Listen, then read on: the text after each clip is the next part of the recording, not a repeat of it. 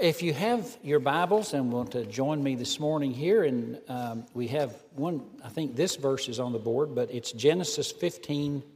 I'm going to read verse 5 and 6 as we look at what has been called perhaps the most important verse in the Bible. Genesis 15, verse 5 and 6. Uh, he brought him outside, him is Abraham, and said, Look toward heaven and number the stars if you are able to number them. And he said, So shall your offspring be. Uh, remember, he's talking to Abraham, who is 90 years old and hasn't been able to have a child, him and his wife, uh, Sarah, even when they were young.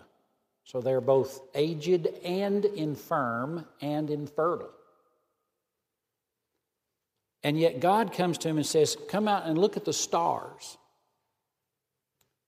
And so he does, and when he looks at the stars, he, he views them, and God says, So shall your offspring be.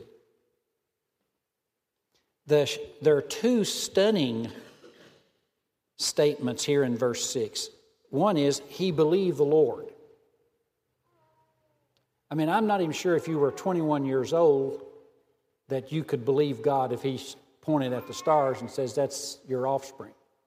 That's how many you're going to have. And the other stunning statement is that the Lord counted it to him as righteousness. Now, that's also amazing. And now, this verse, and this comes from uh, Dr. James Boice, uh, uh, who was a pastor in Philadelphia. In his commentary, he says, This is perhaps the most important verse in the Bible. Why does he say that? Why would you say something like that? Let me give you three reasons why this verse is so important uh, for one reason, it's, it teaches us how to be right with God. I mean, I know that sometimes we preachers are trying, we try to answer questions that people aren't asking. But this is a question you need to be asking. How do I get right with God? How can I obtain standing with God? And this verse tells us that it was that Abraham believed the promises of God, and that's how he was counted righteous. Uh, Jesus in Matthew 6:33 said, "Seek first the kingdom of God and his righteousness." So seeking God's kingdom and his righteousness has to be number one priority. So here, this verse is very important because it tells us how to do it. And it is by faith in God, faith in His Word, faith in His promises, that no matter how infirm I am, I am to look away from myself to God's power and goodness, as illustrated by those the stars of heaven. A second uh, reason this verse is so important is because this verse provided the Apostle Paul with his argument against Judaism. And this is what you have in uh, Romans. The, the whole fourth chapter of Romans is about Genesis 15 6. The entire fourth chapter. It's a commentary on it. And what Paul says is, as he debates these, he goes into synagogues and he preaches that you can be justified by faith in Jesus Christ. You can be de- declared righteous, counted righteous by faith in Jesus Christ. So he goes into synagogues where, where the Jews, there's going to be Jews in synagogues, and their view of obtaining righteousness is, first of all, by becoming Jewish. If you want to be right with God, you have to be a follower, a disciple of Moses. And the first stage is circumcision. That's the initial step into Judaism. if you want to be a proselyte or a convert and be a follower of Abraham, because Abraham was circumcised. Moses gave it in the law, you have to be circumcised. Paul comes along, and in Romans 4, he says, Romans 4 and verse 3. What does the scripture say? And he's looking back to Genesis 15 6. He quotes it Abraham believed God, and it was counted to him as righteousness. He, he points his Jewish arguers back to Genesis 15 6. And then he goes on and he says in verse 10 of Romans 4, he says, How was it counted? Was it before he was circumcised or was it after he was circumcised that he was counted righteous? And Paul says it was before because he was circumcised in Genesis 17, but he's counted righteous in, in Genesis 15. So Paul, in a single stroke, with a single verse, undermines the entire law of Moses and the Old Covenant system by saying you can be righteous before Moses, before the law, before circumcision, before a single Judaistic ceremony. He was declared counted righteous. Huh. And so the Jews immediately would say, well, maybe you can. You know, it's in the scripture. Then he would share how, you, if you believe in Jesus Christ, you can be counted righteous. So, this entire fourth chapter was Paul's argument against uh, when he would go into synagogues and he completely undermined the, the whole Judaistic approach to the righteousness of the law being the basis of your being right with God. Here's a third reason this verse is so important is because it was the basis for the Protestant Reformation. Uh, and in the 16th century, uh, most of you know that, that there was only one church. We call it our church, the Mother Church, the Catholic Church, as we know it today. But it had become corrupt. And I talked to my, uh, my priest friend again this week because um, we, we see each other every once in a while at Starbucks, and so we, we'll chat. But um, the, the Pope has actually come out and apologized for many of the things that were done in the 16th century.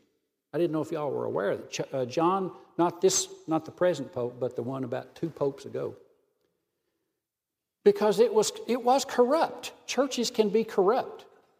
And they actually pursued uh, some of the translators of Scripture arrested them and burned them at the stake simply for translating Scripture.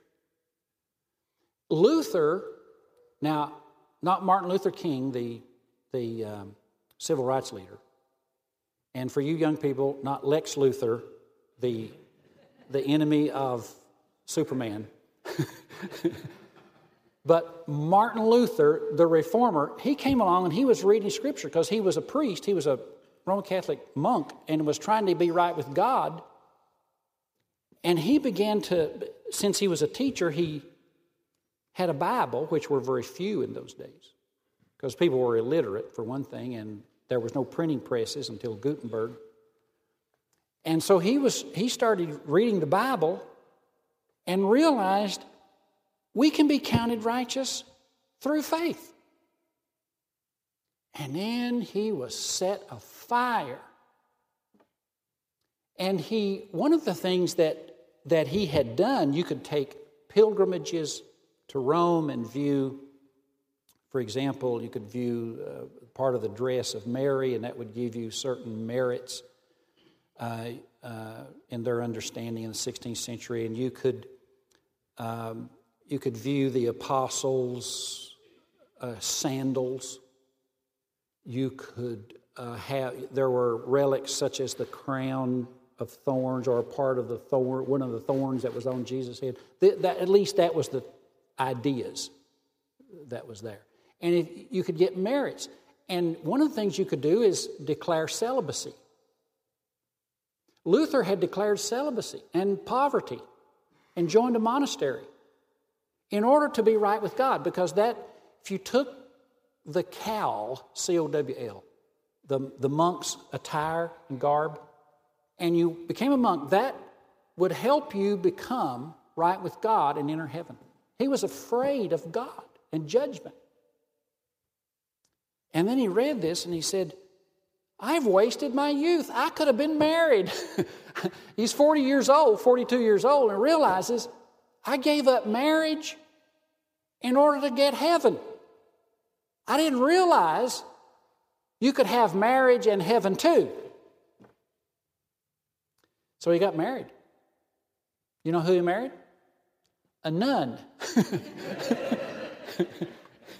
He went to a nunnery who that had the leaders had believed that you can that you're justified by faith, you can write you're righteous by faith. So what's the point in being a nun? If I can be just as acceptable to God with a husband and children, what's the point in being of a nun? Celibacy. So,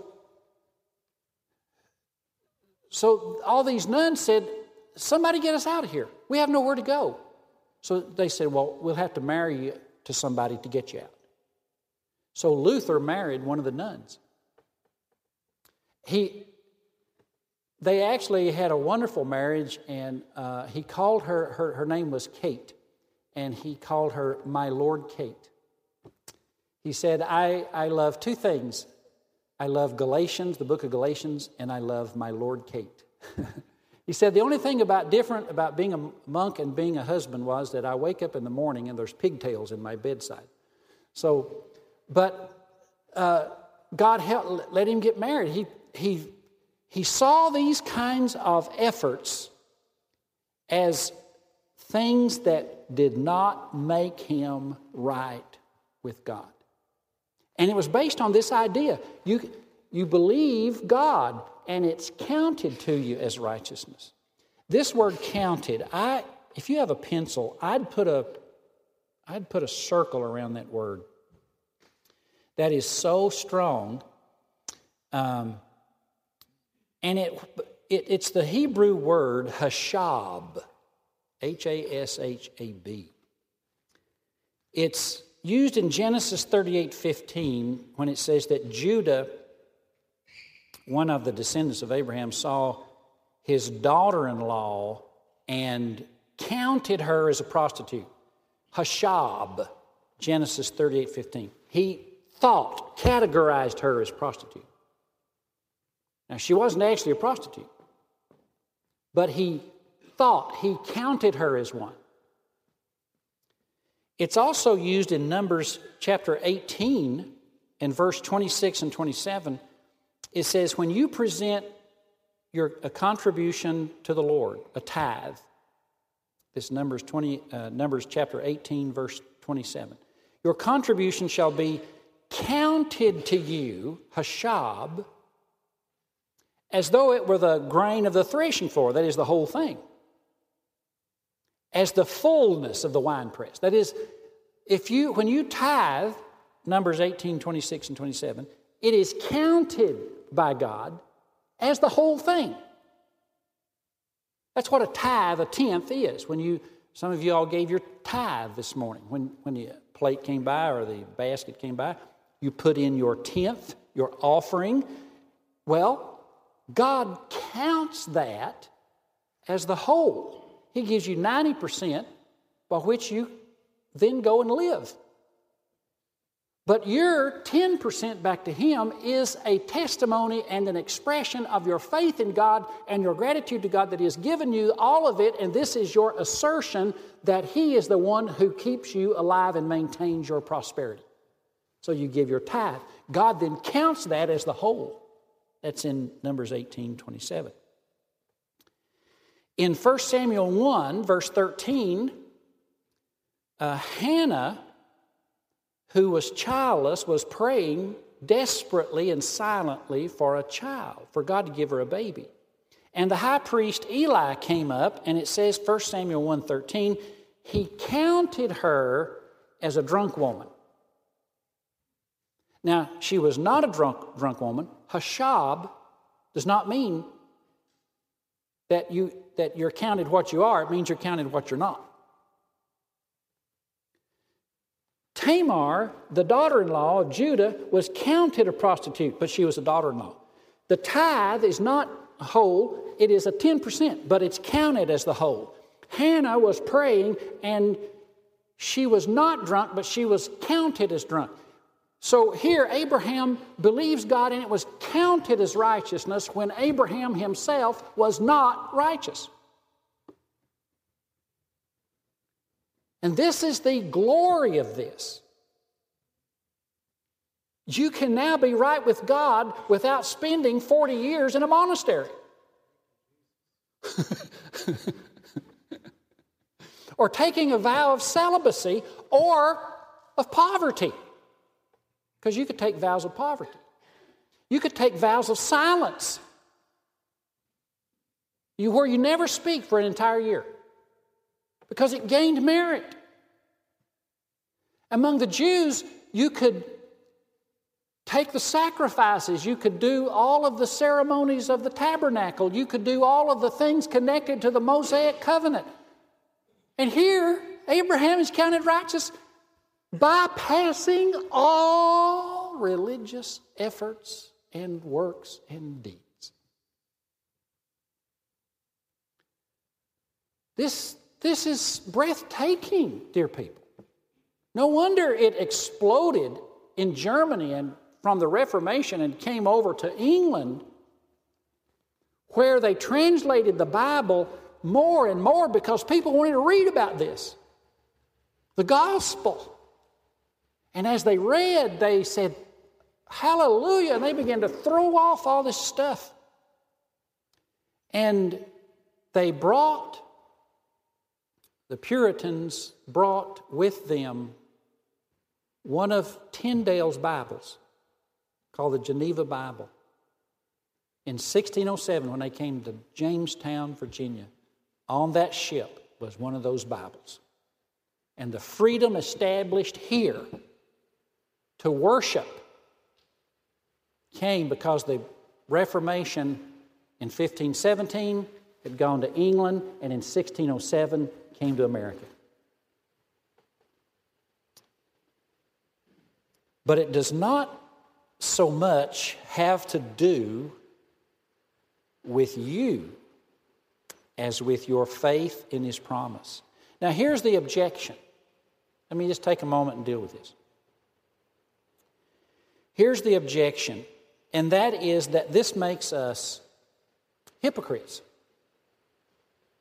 and provides a license to go sin. Well, if I'm justified by faith and not works, then hallelujah. Party. And so that's, that's the objection. And I get that. And I, I'm, i want to respond a couple of ways here. One, one is this. First of all, that's the word that is used. This, what I have just given to you, is a fair, accurate interpretation of that verse in Genesis 15 6.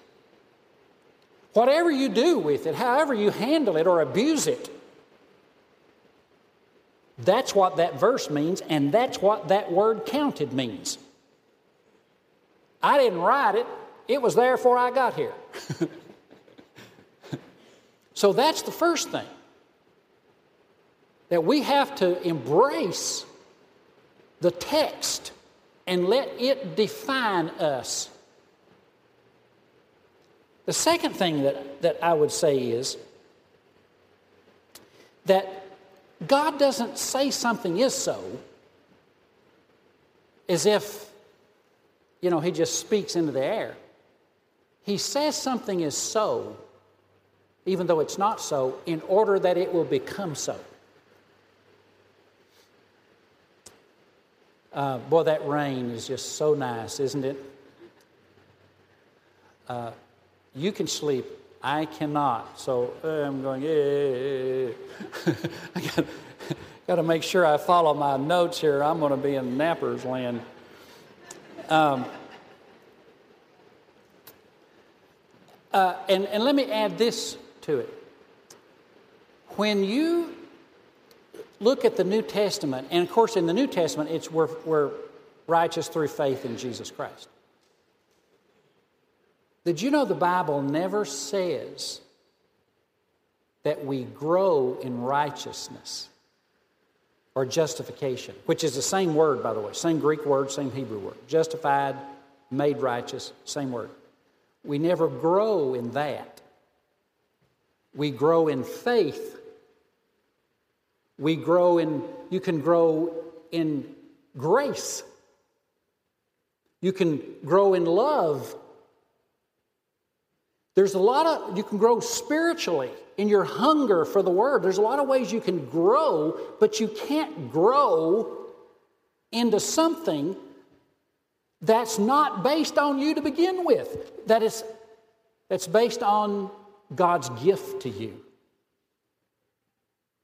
You can grow in your apprehension of it, your comprehension of it, which is where we come in, where pastors come in, teachers come in. We're to help you to know who you are in Christ and grow into what God says you've already become when you became a Christian. One of the things the devil wants to keep the fog over a congregation is to keep it down so it doesn't know who it is. Let me take a minute now and just give you the blessings of such a concept as justification by faith. Uh, Paul wrote in Romans 4 6, uh, he wrote these words David speaks of the blessing of those who are counted righteous apart from any works. Well, what are those blessings? David spoke of them, Paul quoted him. Well, the first blessing that we would say that comes when you're counted righteous by God and not letting it come out of your religious efforts, but letting it come to you as a gift from God. The first thing is that it's extravagant. If look, if your righteousness is from God and not from you, then it's God doesn't give petty gifts. He gives, he said, Look, Abraham, look at the stars. Did you think Abraham saw, oh, hmm, there's one, uh, two? No, there are millions. Billions. There's more Abraham than more Abraham could see. That's the same way righteousness is when it's from God. He gives it to you. There's more of it than you could ever know. It's more lavish, it's more extravagant, it's more glorious. If you could see yourself in Christ as Satan sees you in Christ, oh, that's what he wants to blind you to. In fact, it says in 1 John 3 1, that it does not yet appear what we shall be. But we know that when He appears, we shall be like Him, but it does not yet appear. You will never appear as righteous in this life as you are literally, really in Jesus. It'll never appear. You need a new body in order to express it.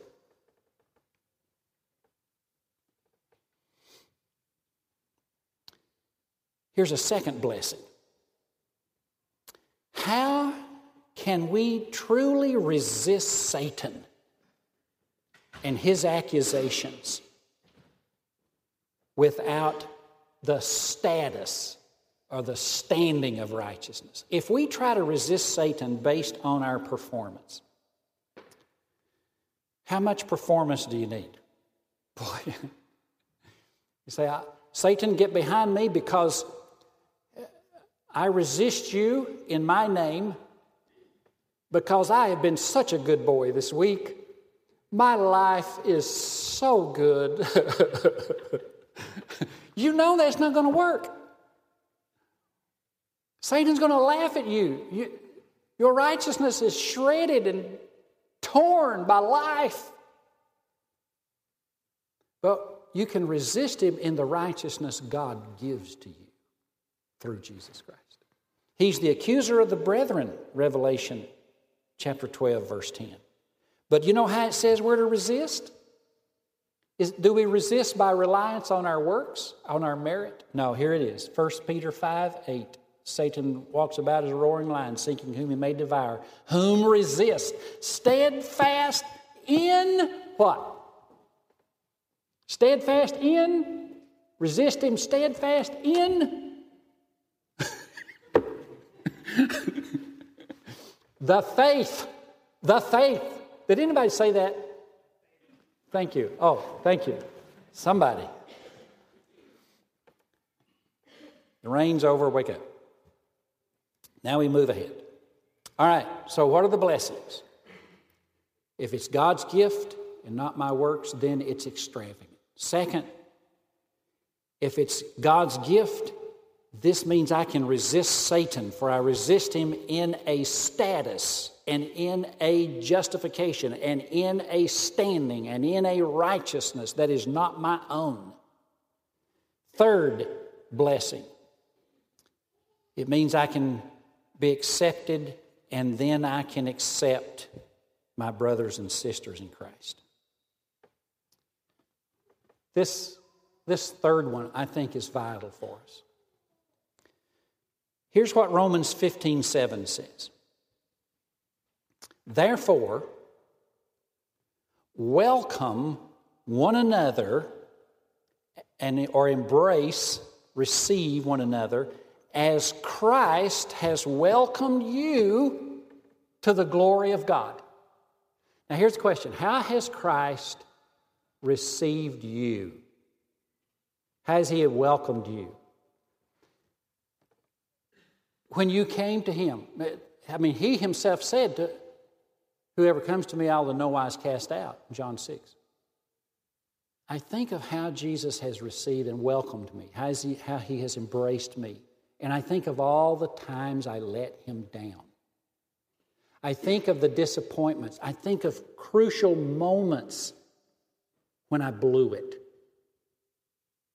And yet, Jesus has received me. And I can tell you that He has, to the, this day, I stand before Him cleansed, free, blessed, and walking with Him in fellowship. But I have so many times when I did not.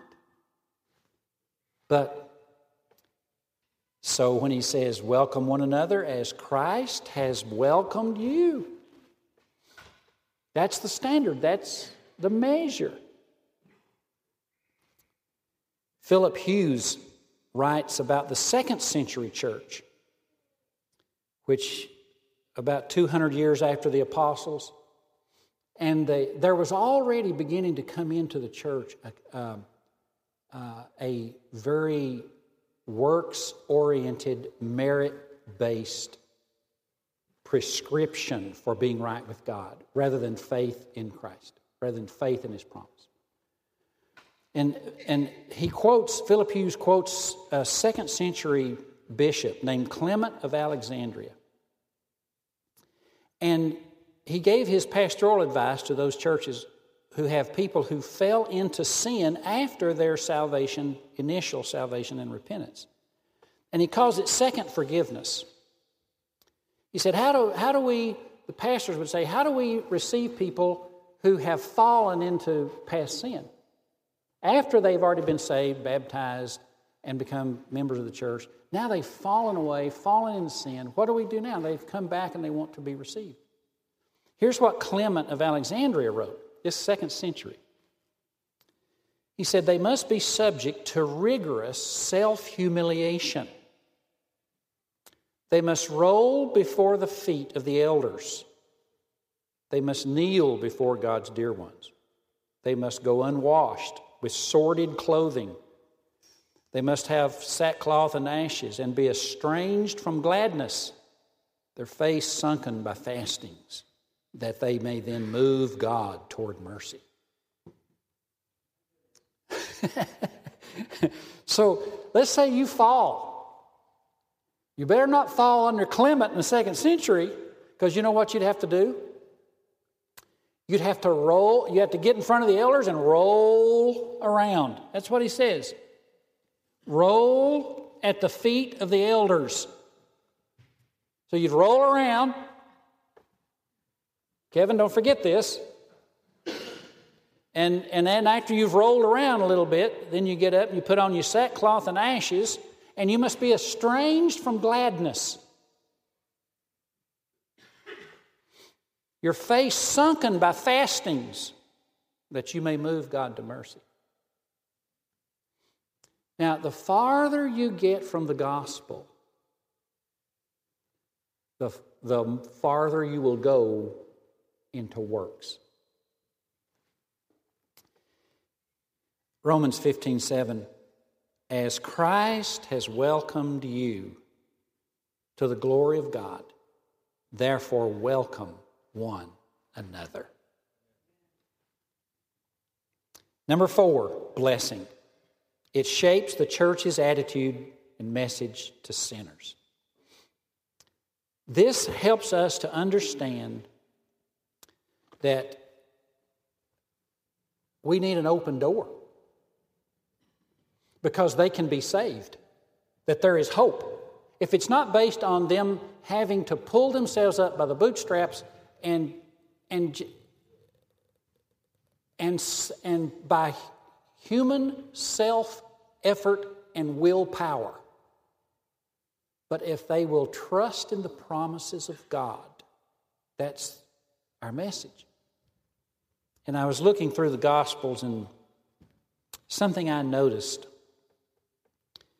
um, is that the government in Jesus' day, the Roman government, promoted abortion. Did y'all know they had abortion in, in first century? They accepted homosexuality and homosexual marriages. The government did, Roman government. In fact, Nero, who was the president or the Caesar in Paul's day, married a young man. He had him neutered and he married him. Now, you thought our president was bad. you should have been in Paul's day. But in, in Jesus, in the first century, the Roman government promoted abortion, accepted homosexual marriages, pushed forward paganism, idolatry, and imposed high taxes with little benefit back. And yet, Jesus never criticized the Roman government, but he leveled his most scathing attacks against who? The Pharisees, the religious leaders. Yikes. Why? Because Jesus had come to save sinners. Jesus can save sinners with a bad government. He can save sinners whether there's a Republican or Democrat in the White House. Jesus doesn't need freedom of religion. Jesus has come to save sinners, and He's been able to save sinners in every kind of government and tyranny and dictatorship and freedom and government since time began. That's why He's here, save sinners. We, we have to be careful. We have to be careful. In fact, I'm preparing a couple of messages on abortion and homosexuality. Don't tell nobody. But but man, we have got to preach a message that says to sinners, look, you don't have to wear a tie and be like me. In fact, I don't see anybody in a tie this morning. I'm the only guy with a tie.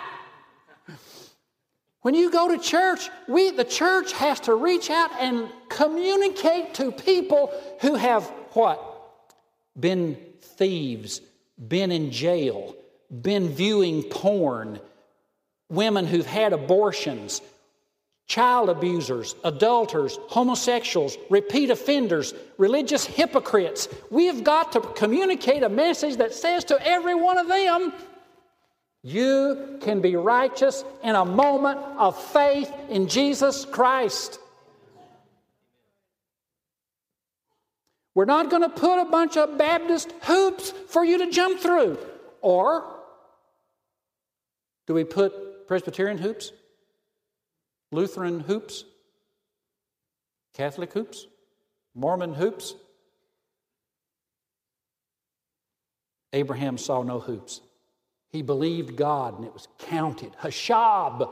You just chase that word down. It's incredible. And it's the basis of the Reformation period, and it's the basis of Judaism sinking under Paul's withering exegetical work of the Old Testament in Romans 4.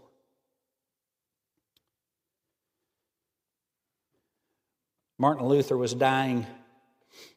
He'd been away from Wittenberg, his home, for about a month.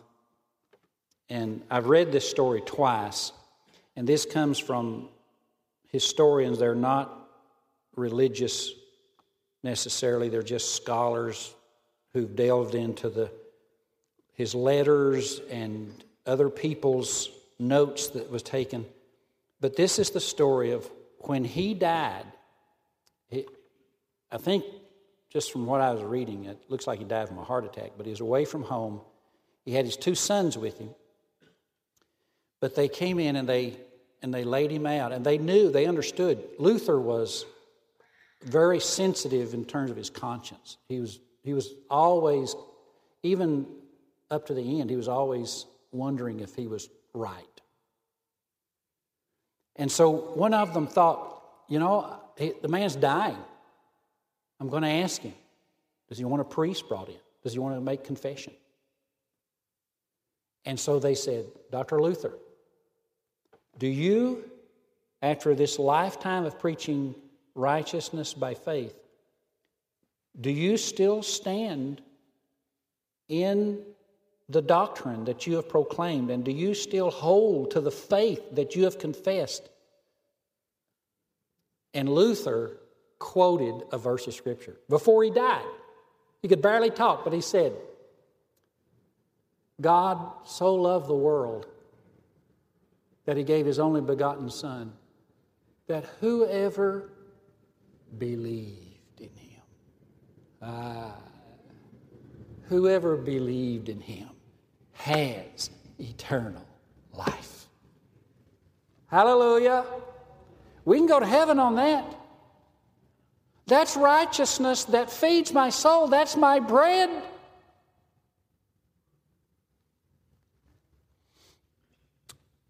I'm done. That's it.